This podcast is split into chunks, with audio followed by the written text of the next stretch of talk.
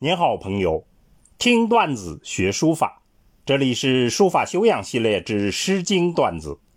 今天我们讲玄鸟武丁的天命。近年来，由于考古发现，武丁竟然成了网红人物。他是商王朝最辉煌时代的君王。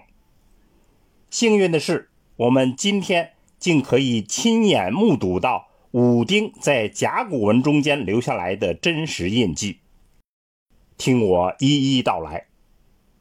《玄鸟》这首短小的史诗，梳理出了商王朝的天命，宏大而又非凡。商的天命起自于玄鸟图腾，继而商汤又奉天命而灭了夏，建立了商王国。经历了诸多艰难险阻，五次迁都，到了武丁，就成了天命最伟大的继承人和弘扬者。上天还配给他一位贤内助，他的妻子妇好，近年来也是广为人知。古墓发掘证明，这是一位英武善战的女将军。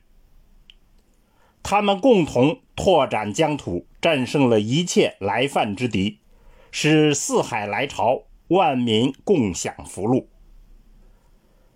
天命玄鸟降而生商，而武丁则将天命化作了人间的繁华。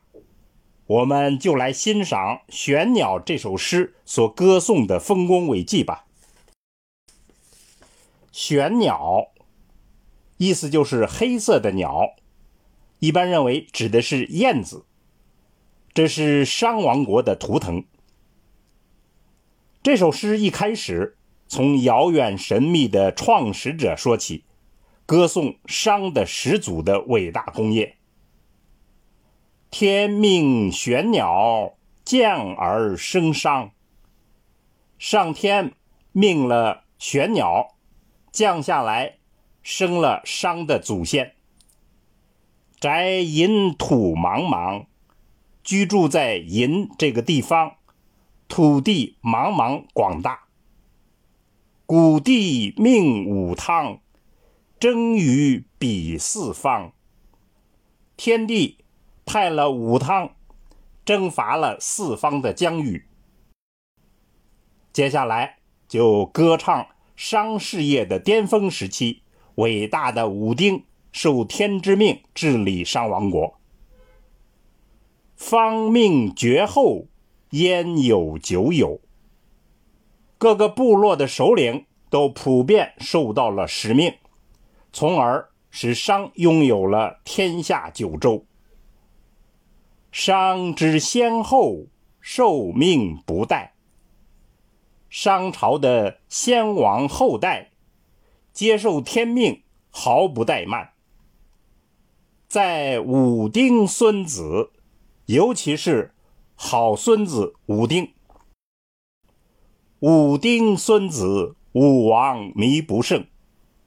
武丁这位好孙子，武王的一夜，他没有不胜任的。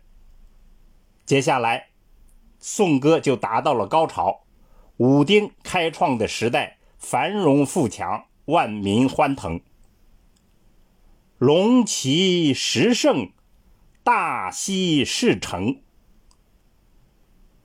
插满了龙旗的车达到十辆之多，每辆车上都载满了美食。邦畿千里，为民所指，照于彼四海。国土远达千里，人民居住的地方。将与远达四海，四海来阁，来阁齐齐，四海邦国都来朝拜，朝拜的队伍成群结队。景元为何？因受命嫌疑，百路是贺。景山之外是黄河奔流。寅受了天命，无不称好，百种福禄，人民共享。全诗按照历史的顺序，歌颂了商先祖顺应天命而创业的历程，重点是歌颂武丁的使命和伟大功绩。武丁当年，凡有重大的事务都要问卜，而且把问卜的结果刻在了龟甲兽骨之上。在我们今天发掘出的武丁时代的甲骨文中间，有一片牛甲骨，上面卜辞比较长的一段，记录了当年的战争。这段卜辞翻译过来的意思就是说，武丁占卜了，卜辞说有祸患，丙日这天可能有外敌。到了这天，果然王国东方。外敌入侵，那么透过这个神秘的内容，我们就可以看见真实的历史，看到当年活的武丁了。谈到甲骨文书法，也许有人认为只是一些简单粗糙的自然书写，谈不上什么艺术。但事实并非这样，专家们把商代甲骨文的书风划分了五个时期。基本的走向是从雄伟变化为工整秀美，再变为草率，再经过多样化的尝试，最后走向严整的成熟，最后就是向经文过渡。我们上述所举的牛甲骨上的甲骨文书法，就属于雄伟期的书法。这篇甲骨的书写。正当武丁盛世，卜辞中大字居多，气势雄伟，挺削峻丽。这个时期，数写者居多，字行比较长，布局开阔，易于辨识。与其他时代的甲骨文书法相比较，风格特色更显得突出，威严雄浑，粗犷奔放。再结合。卜辞的内容几乎可以看到当时社会风气和武丁本人的作风。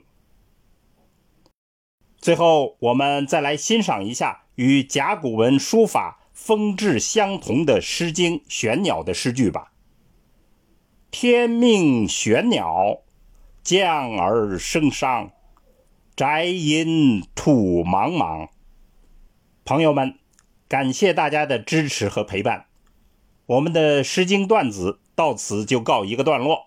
下一次，我们将《诗经》与书法的这种解读方式的实质及其应用有关问题做一个总结。书法修养系列接下来要讲的是庄子段子，我们将总结前面的经验，探索全新的方式，欢迎大家继续关注。朋友们，再见。